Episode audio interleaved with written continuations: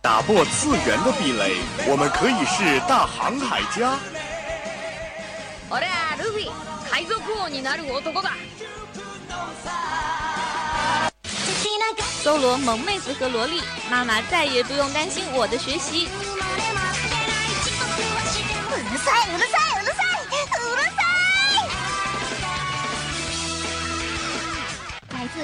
日本、欧美、全世界的 ANG News，让你的耳朵根本停不下来。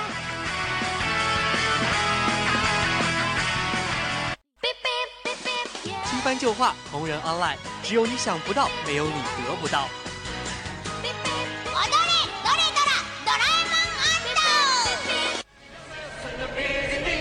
你要叫我们红领巾，我们也不是活雷锋。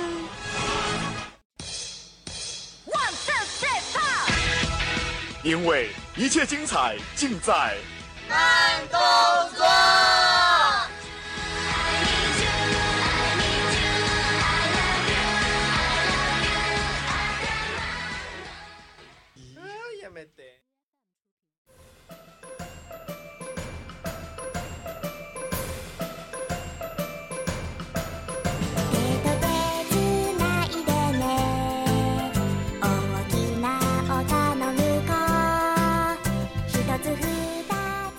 Hello，各位听众，欢迎收听 FM 九十五点二浙江师范大学校园之声，这里是慢动作的时间，我是今天的主播大兵。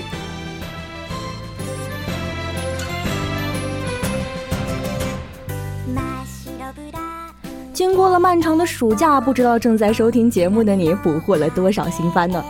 三个黑道男子为了家族发展变身爱豆的后街女孩，有没有直击你的灵魂呢？今天也要努力被吃掉的红小豆，有没有让你彻底被萌化了呢？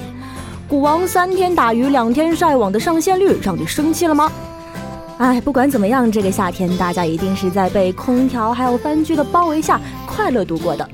作为开学第一次的慢动作，我们的主打也是为大家带来了暑假的霸权拟人番剧《工作细胞》。那么废话不多说，我们马上进入今天的正题。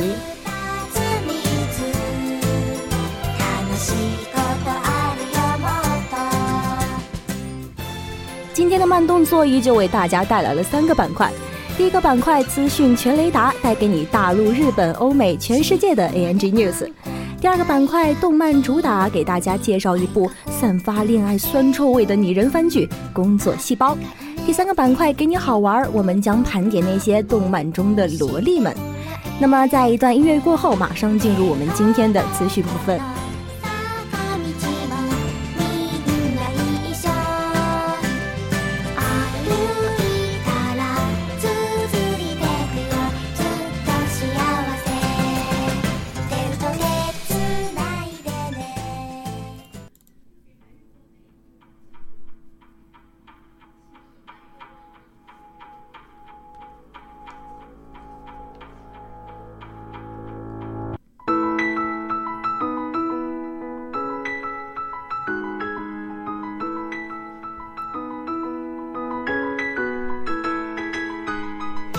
Start 国产动画电影《昨日清空》定档十月二十六号，全新海报回忆满满。国产动画电影《昨日清空》之前突然宣布撤出了暑假档上映，让大家在感为遗憾的同时，也对它的正式上映充满了期待。今日官方公开宣布，《昨日清空》定档于今年的十月二十六号，同时发布了朝气十足的开学迎新的定档海报，上面还配有“最初的梦想与你有关”的青春宣言。届时，请大家一起来回味真正属于大家的青春。昨日清空讲述了几位小城的高三学生在面对高考前的学业压力的间隙中萌发的梦想、友谊和初恋，以及和他们大人世界的那道鸿沟。清新的画风勾勒出了一个有着青蛙小巷、墙皮斑驳的小城。在这里上学的孩子们都是穿着宽大的校服，大家骑着自行车去上学，简单而真实真实的生活，那种小心翼翼的喜欢上某人的心情，每个人都曾经经历过，可以说是非常能够引起大家的共鸣了。当年追这部动漫的人的青春，怕是都已经变成过去式了。那么就来到电影院，让我们一起再次回味那段轻松的过往。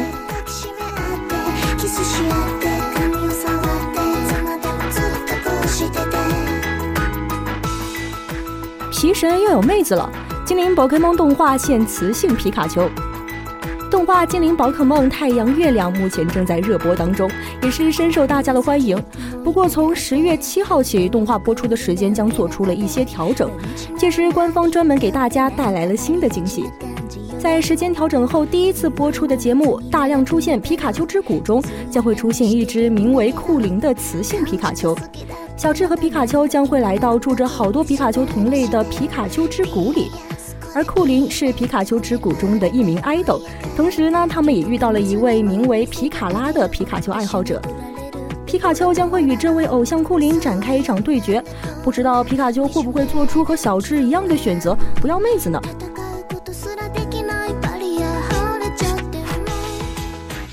而为本次偶像库林献声的是在日本模特界小有名的藤田妮可，这也是藤田妮可首次尝试动画配音的工作。他本人呢也是表示非常开心，因为他本身就是一个不折不扣的皮卡丘粉丝，而且狂热程度非同小可。平时他本人就会在自己的推特呀，还有 ins 上发一些与皮卡丘相关的照片。有粉丝整理了他以皮卡丘造型的各种自拍写真，竟然真的能整理出一堵照片墙。由此推测，这恐怕会是一场酷灵的倒追。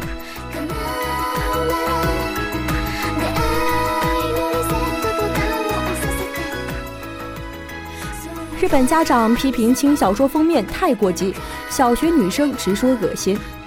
现在日本各种的轻小说种类也是越来越多，这些轻小说主要的阅读对象是男性的青少年。不少轻小说为了能够吸引读者更多的注意，就开始在封面图上打起了主意，导致很多轻小说的封面图十分过激。这些轻小说会在全年龄区进行贩售，这就导致了一些小孩子会看到这样的一些封面。近日，一位父亲就在推特上表示，这些过激的画面让他的八岁小女儿表示十分恶心。他也是痛批这些画面不该出现在公共区域中，这也是引发了网网友们的大讨论。这位父亲还将书店贩卖的轻小说封面拍了下来，里面有些封面确实是相当的大尺度，甚至还有不少的擦边球。这些画面对于小孩子来说确实有点过激。其实轻小说封面的问题似乎一直都有被提到，之前就有不少的网友吐槽轻小说的封面都是各种美少女啊，很多人都是冲着封面去买的，有些图的尺度甚至超过了一些真正的官能小说，让人无法分辨哪些才是轻小说了。而现在不少的漫画杂志也开始使用各种女星或者是声优的大尺度写真来做封面，像这种情况也是让不少家长表示。会对小孩子的心智发育产生不良的影响。周刊少年 Magazine 就是非常的喜欢使用偶像、声优、写真明星当封面的漫画杂志之一。看看他们近几期的封面，确实是有点非常的清凉。但这些对于小孩子们的影响呢？嗯，那真的有点不太好说了。不过感觉遇到这种问题，家长也不能全怪在外在因素，在不可避避免的时候，家长的正确引导也是非常重要的。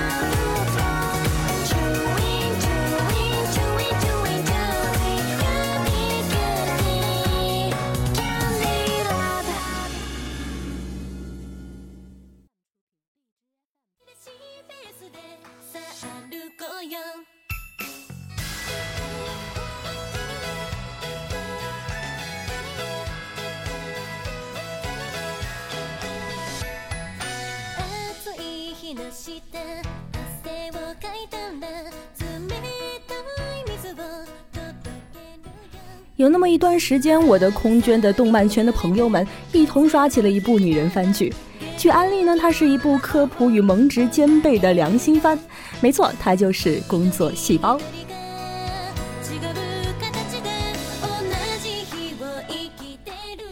在番剧界一直都有两大未解之谜，其一是日本的中学生平时到底在干什么？这些未成年人轻则沉迷谈恋爱，重则拯救世界。请问你们到底有没有读书升学的正常青春期烦恼啦？其二便是，还有是什么是日本人不能拟人的？从最早的首尔元素大热，到近几年各类拟人层出不穷的现状，可以说只要脑洞够大，就没有什么是彼岸的大和民族不敢拟人化的。剑阳刀男自然是不用提，国拟宝石拟人也是曾经风靡一时。而今年七月季度的这部《工作细胞》，也是正通过日本人民那独特的拟人脑洞，展现着我们身体内的小小世界。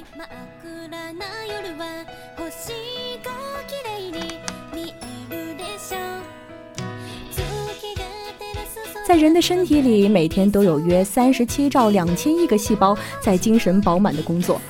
而作为这三十七兆两千亿分之一的红细胞三八零三小姐，今天也在奔跑在运输氧气和养分的路上。但人体这个庞大的个体，对于刚刚新人上岗又自带路痴属性的红细胞小姐来说，实在是有点复杂了。各种各样的麻烦，也因为这具身体所生活世界的危机四伏，而正在排队赶来的路上。一边远距离观察各位细胞同僚大人大显神通地处理各种危机。一边努力认路运输细胞，偶尔戳戳血小板减压，这对于我们体内的红细胞来说，便是最和平舒心的日常了。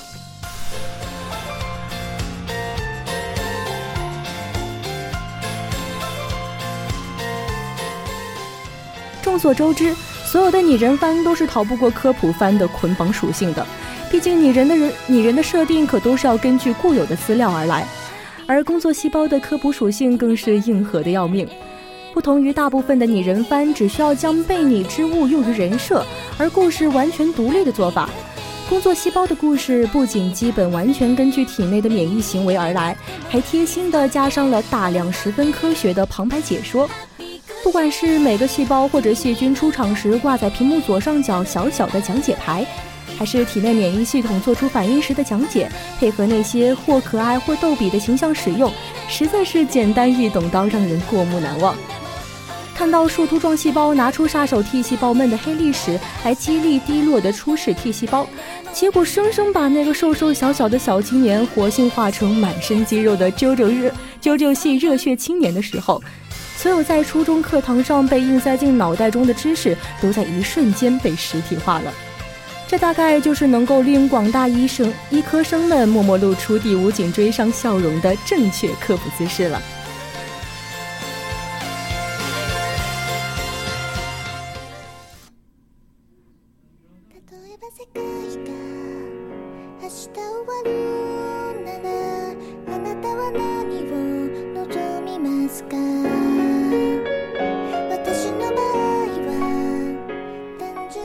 尽管番剧中白血球驱赶细菌的时候一口一个杂菌，利落的砍杀动作弄得满屏幕都是番茄酱，还是有无数的家长支持自家的孩子追这部番剧的。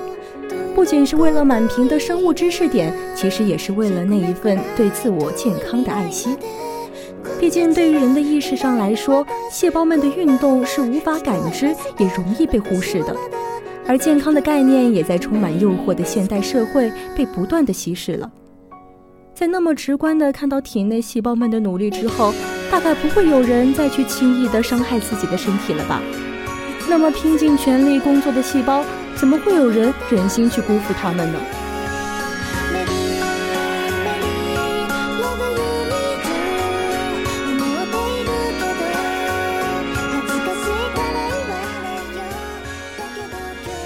那么，看在员工都员工都这么努力工作的份上，老板能否对体内体内的办公室恋情睁一只眼闭一只眼呢？说起来，红细胞三八零三和白细胞一一四六的缘分，应该可以说是天赐的了。明明体内的细胞有三十七兆之多，明明白细胞和红细胞都是数量庞大的群体，在第一次白细胞从肺炎链球菌的手中救下红细胞之后，两人碰面的次数就以完全不正常的频率直线飙升。不是红细胞迷路的时候，恰好碰到正在巡逻的白细胞，就是白细胞一路追杀细菌，结果发现红细胞小姐又变成了受害群众之一。到底护妻狂魔的属性是出于身为中性粒细胞要保护其他细胞的天性，还是白细胞心里说不清道不明的情愫呢？反正从还是骨髓细胞的一一四六挡在还是橙红血细胞的三八零三与威胁它的绿脓杆菌之间的时候。有些东西就只能被归结为命中注定了。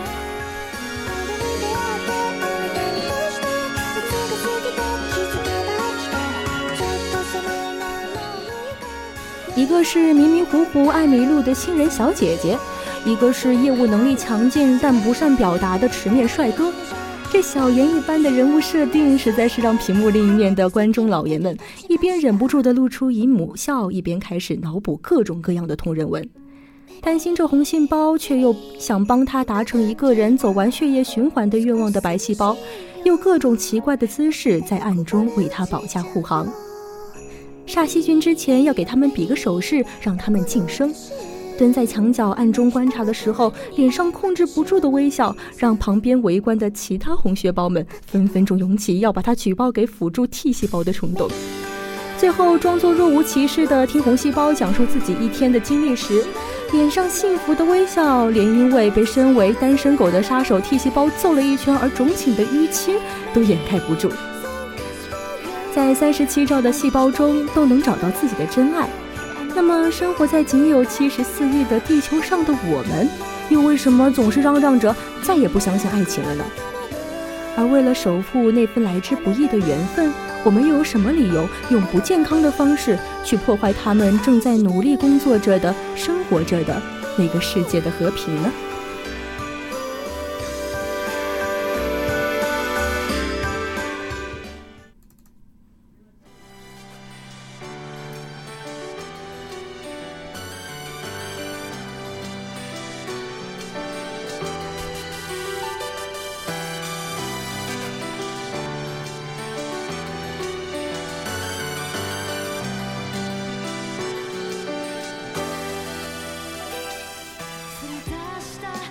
关于你、关于你的身体的故事。句句日本宣传视频中无比正常的话语，却在联系上日本社会的高压力、高自杀率的社会现状后，带给人一种扎心的疼痛感。为你的身体拟人出一个戴着小白帽、拿着小黄旗蹦蹦跳跳的软萌血小板，不是为了让你划开皮肤寻找它踪迹的。而是为了能让你在手贱想要去抠血痂的时候，能记得这是他辛辛苦苦粘了一大堆血细胞制成的；是为了让你在面对可能伤害到自己的情况下提高警惕，不要让他在迈着小短腿为了修复你的伤口而奔忙。丧也好，低谷也好，总有那么几个时刻会觉得身边空无一人，总会想到这么死去，大概也没有人会伤心。但其实，我们身体里的细胞还在努力工作着，还在为了我们努力工作着。他们都还没有放弃的话，我们又有什么理由轻易放弃呢？好好的活着，就能让那些辛苦工作着的细胞收获和平和幸福。这种被需要的感觉，大概是身为人类的我们永远不该忘记，也无法摆脱的。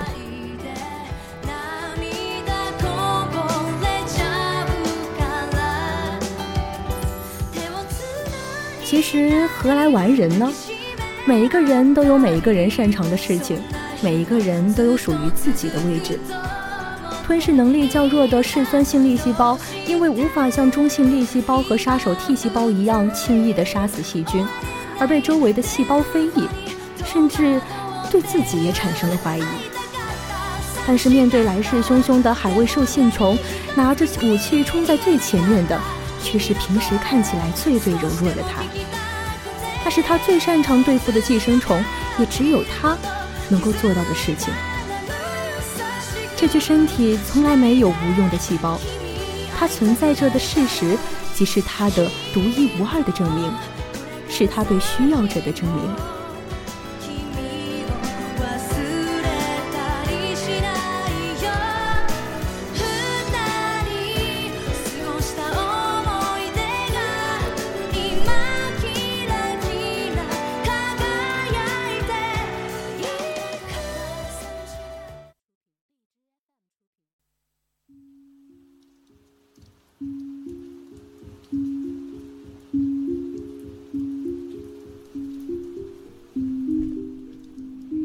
司其职，各行其事，这是细胞们的工作准则，也是社会的运作运作准则。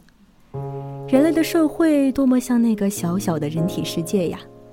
只有每个人在各自的岗位上做好自己的事情，那些复杂的系统才能健康正常的运作下去。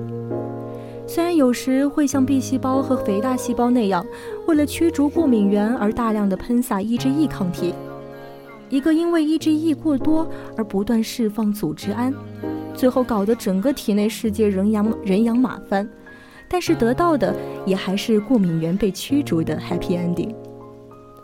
社会所需要的是每一个人的工作和努力，这份努力从来都没有高低贵贱之分。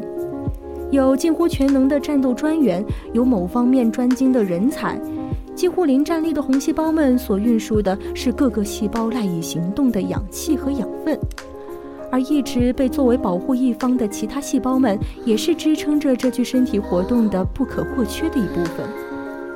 这就是理想的世世界吗？这就是理想的世界了。每个人都做好每个人的工作，每个人将每个人的长处发挥到极致。可能有时候努力所带来的直接回报微乎其微，对社会这个庞然大物的益处也不是肉眼可见的。但只要前行自己认为对的道路上，所达到的明天一定是光明而又灿烂的。因为人所渴求的从来都只有美好和平而已。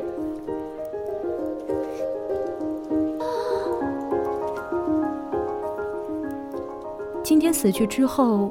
明天或许就没有人会记得我了吧？奄奄一息，等待着白细胞给予自己最后一击的癌细胞，痴痴地说着。他的出生，判定了他的原罪，判定了他黑暗的未来。如果可以，他也很想像普通的细胞一样，和大家一起快乐无忧地生活下去。为了健康的持续运作，这个世界可不会那么容易地接受异己。而渺小的生命就像被算计精妙的部件而已，每一秒都有细胞在死亡，每一秒都有人类在死亡。也许世界本身不会为他们留下任何一滴悲伤的泪水，但是存在过的痕迹是从来不会被抹去的。白细胞会记得癌细胞，会记得那些被它杀死、被感染的细胞，还会记得共同战斗过的同事与朋友。这不是一个黑暗的世界，因为总有人会对你伸出援手，总有人会在心中默默地珍视着你。其实，所有人都正在被温柔以待。健康快乐地活下去吧，珍惜自己，也珍惜这个世界。你的快乐便是身边人期望的幸福，你的健康。便是永远与你站在一起的三十七兆两千亿个细胞所渴求的和平。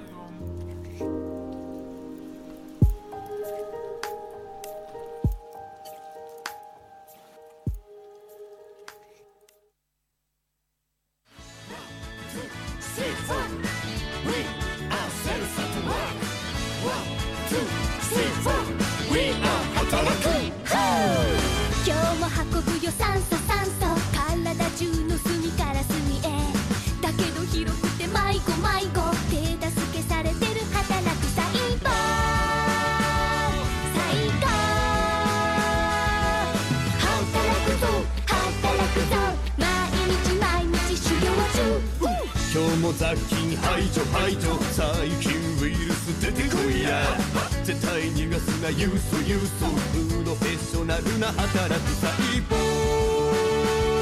最高。働くぞ働くぞ。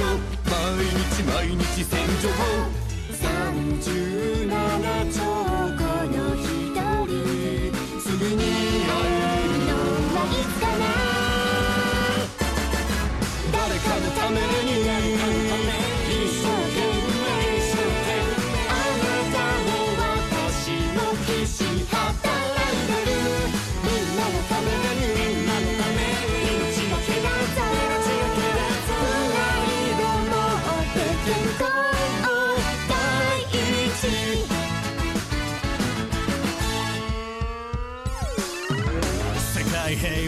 厳守厳守仕事は多岐にわたりますよ命令受けてテンションアップやる気元気本気出す働く最高最高働くぞ働くぞ毎日毎日ドラマティック異常はないかチェックチェックやれやれ一息入れますかお疲れはいお茶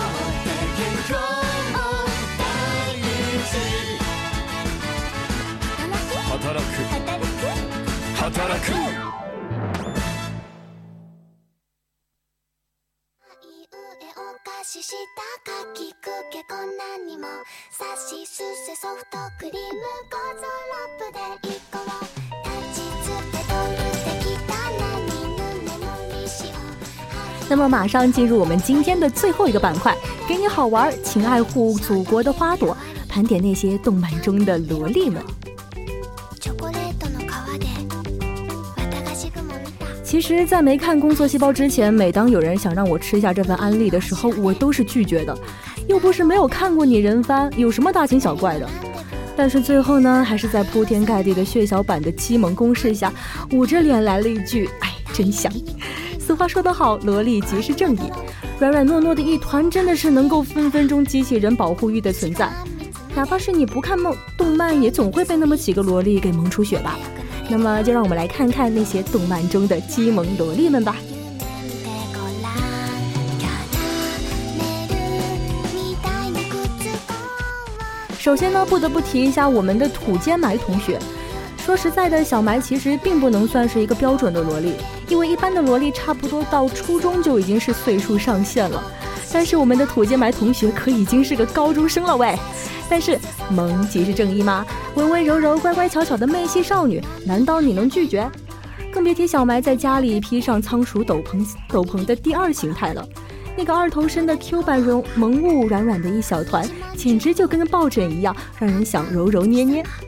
从外形上来讲，可完全是个标准的萝莉了，还顺便能冒充一下自己的妹妹。虽然平常的画风是驮在家里喝可乐呀、吃薯片、打游戏，但这种费萌的风格还挺意外的受到了很大的欢迎。只能说时代真的在变化呀。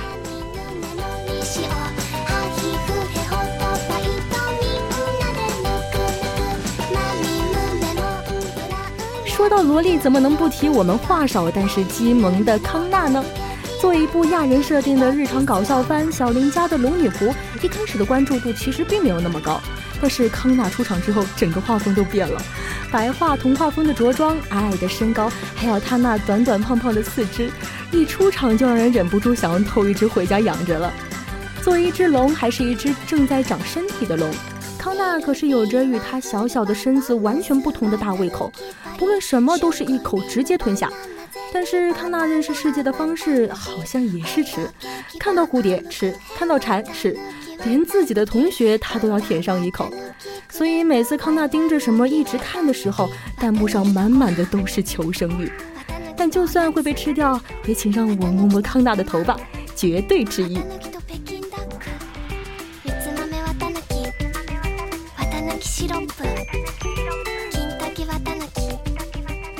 下一名选手是我们的龙王大弟子楚鹤爱同学。楚鹤爱是出自轻改动画《龙王》的工作。虽然叫龙王的工作，但其实这部番与前面的小林家的女龙女仆完全不同，和龙真的是一点边都不搭。虽然表面上这是降旗题材的正经番剧，但你家里的正经番剧会有一个三年级的小学生去拜一个初中高中生为师吗？唉，行吧，抛开那么严谨的剧情，暂且不提。除除鹤爱这位小萝莉本身是完全没有毛病的。对于约定的较真也好，一根筋的努力也好，这都是一个小学生该有的样子嘛。那份天真和纯粹，让多少人看到了自己呢？不过现实生活中，就算不要在现实生活中，还是不要再祈祷捡小萝莉这种事儿了，小心被请到警察局里喝茶呢。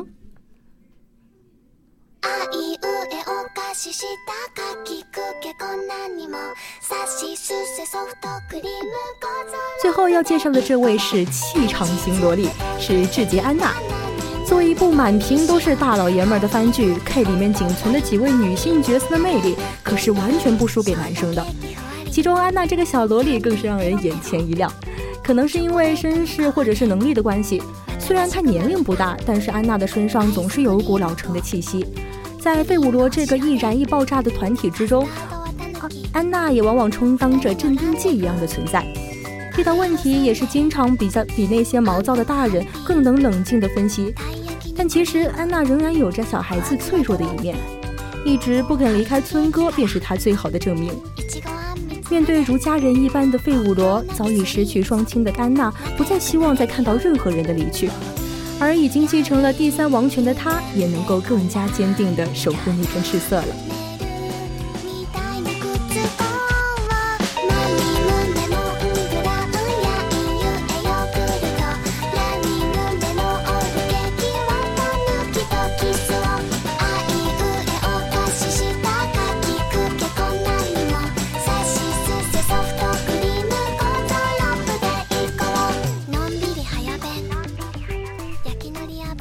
好了，今天的慢动作就到这里结束了。不知道工作细胞有没有让各位心动呢？我是大兵，我们下期慢动作再见。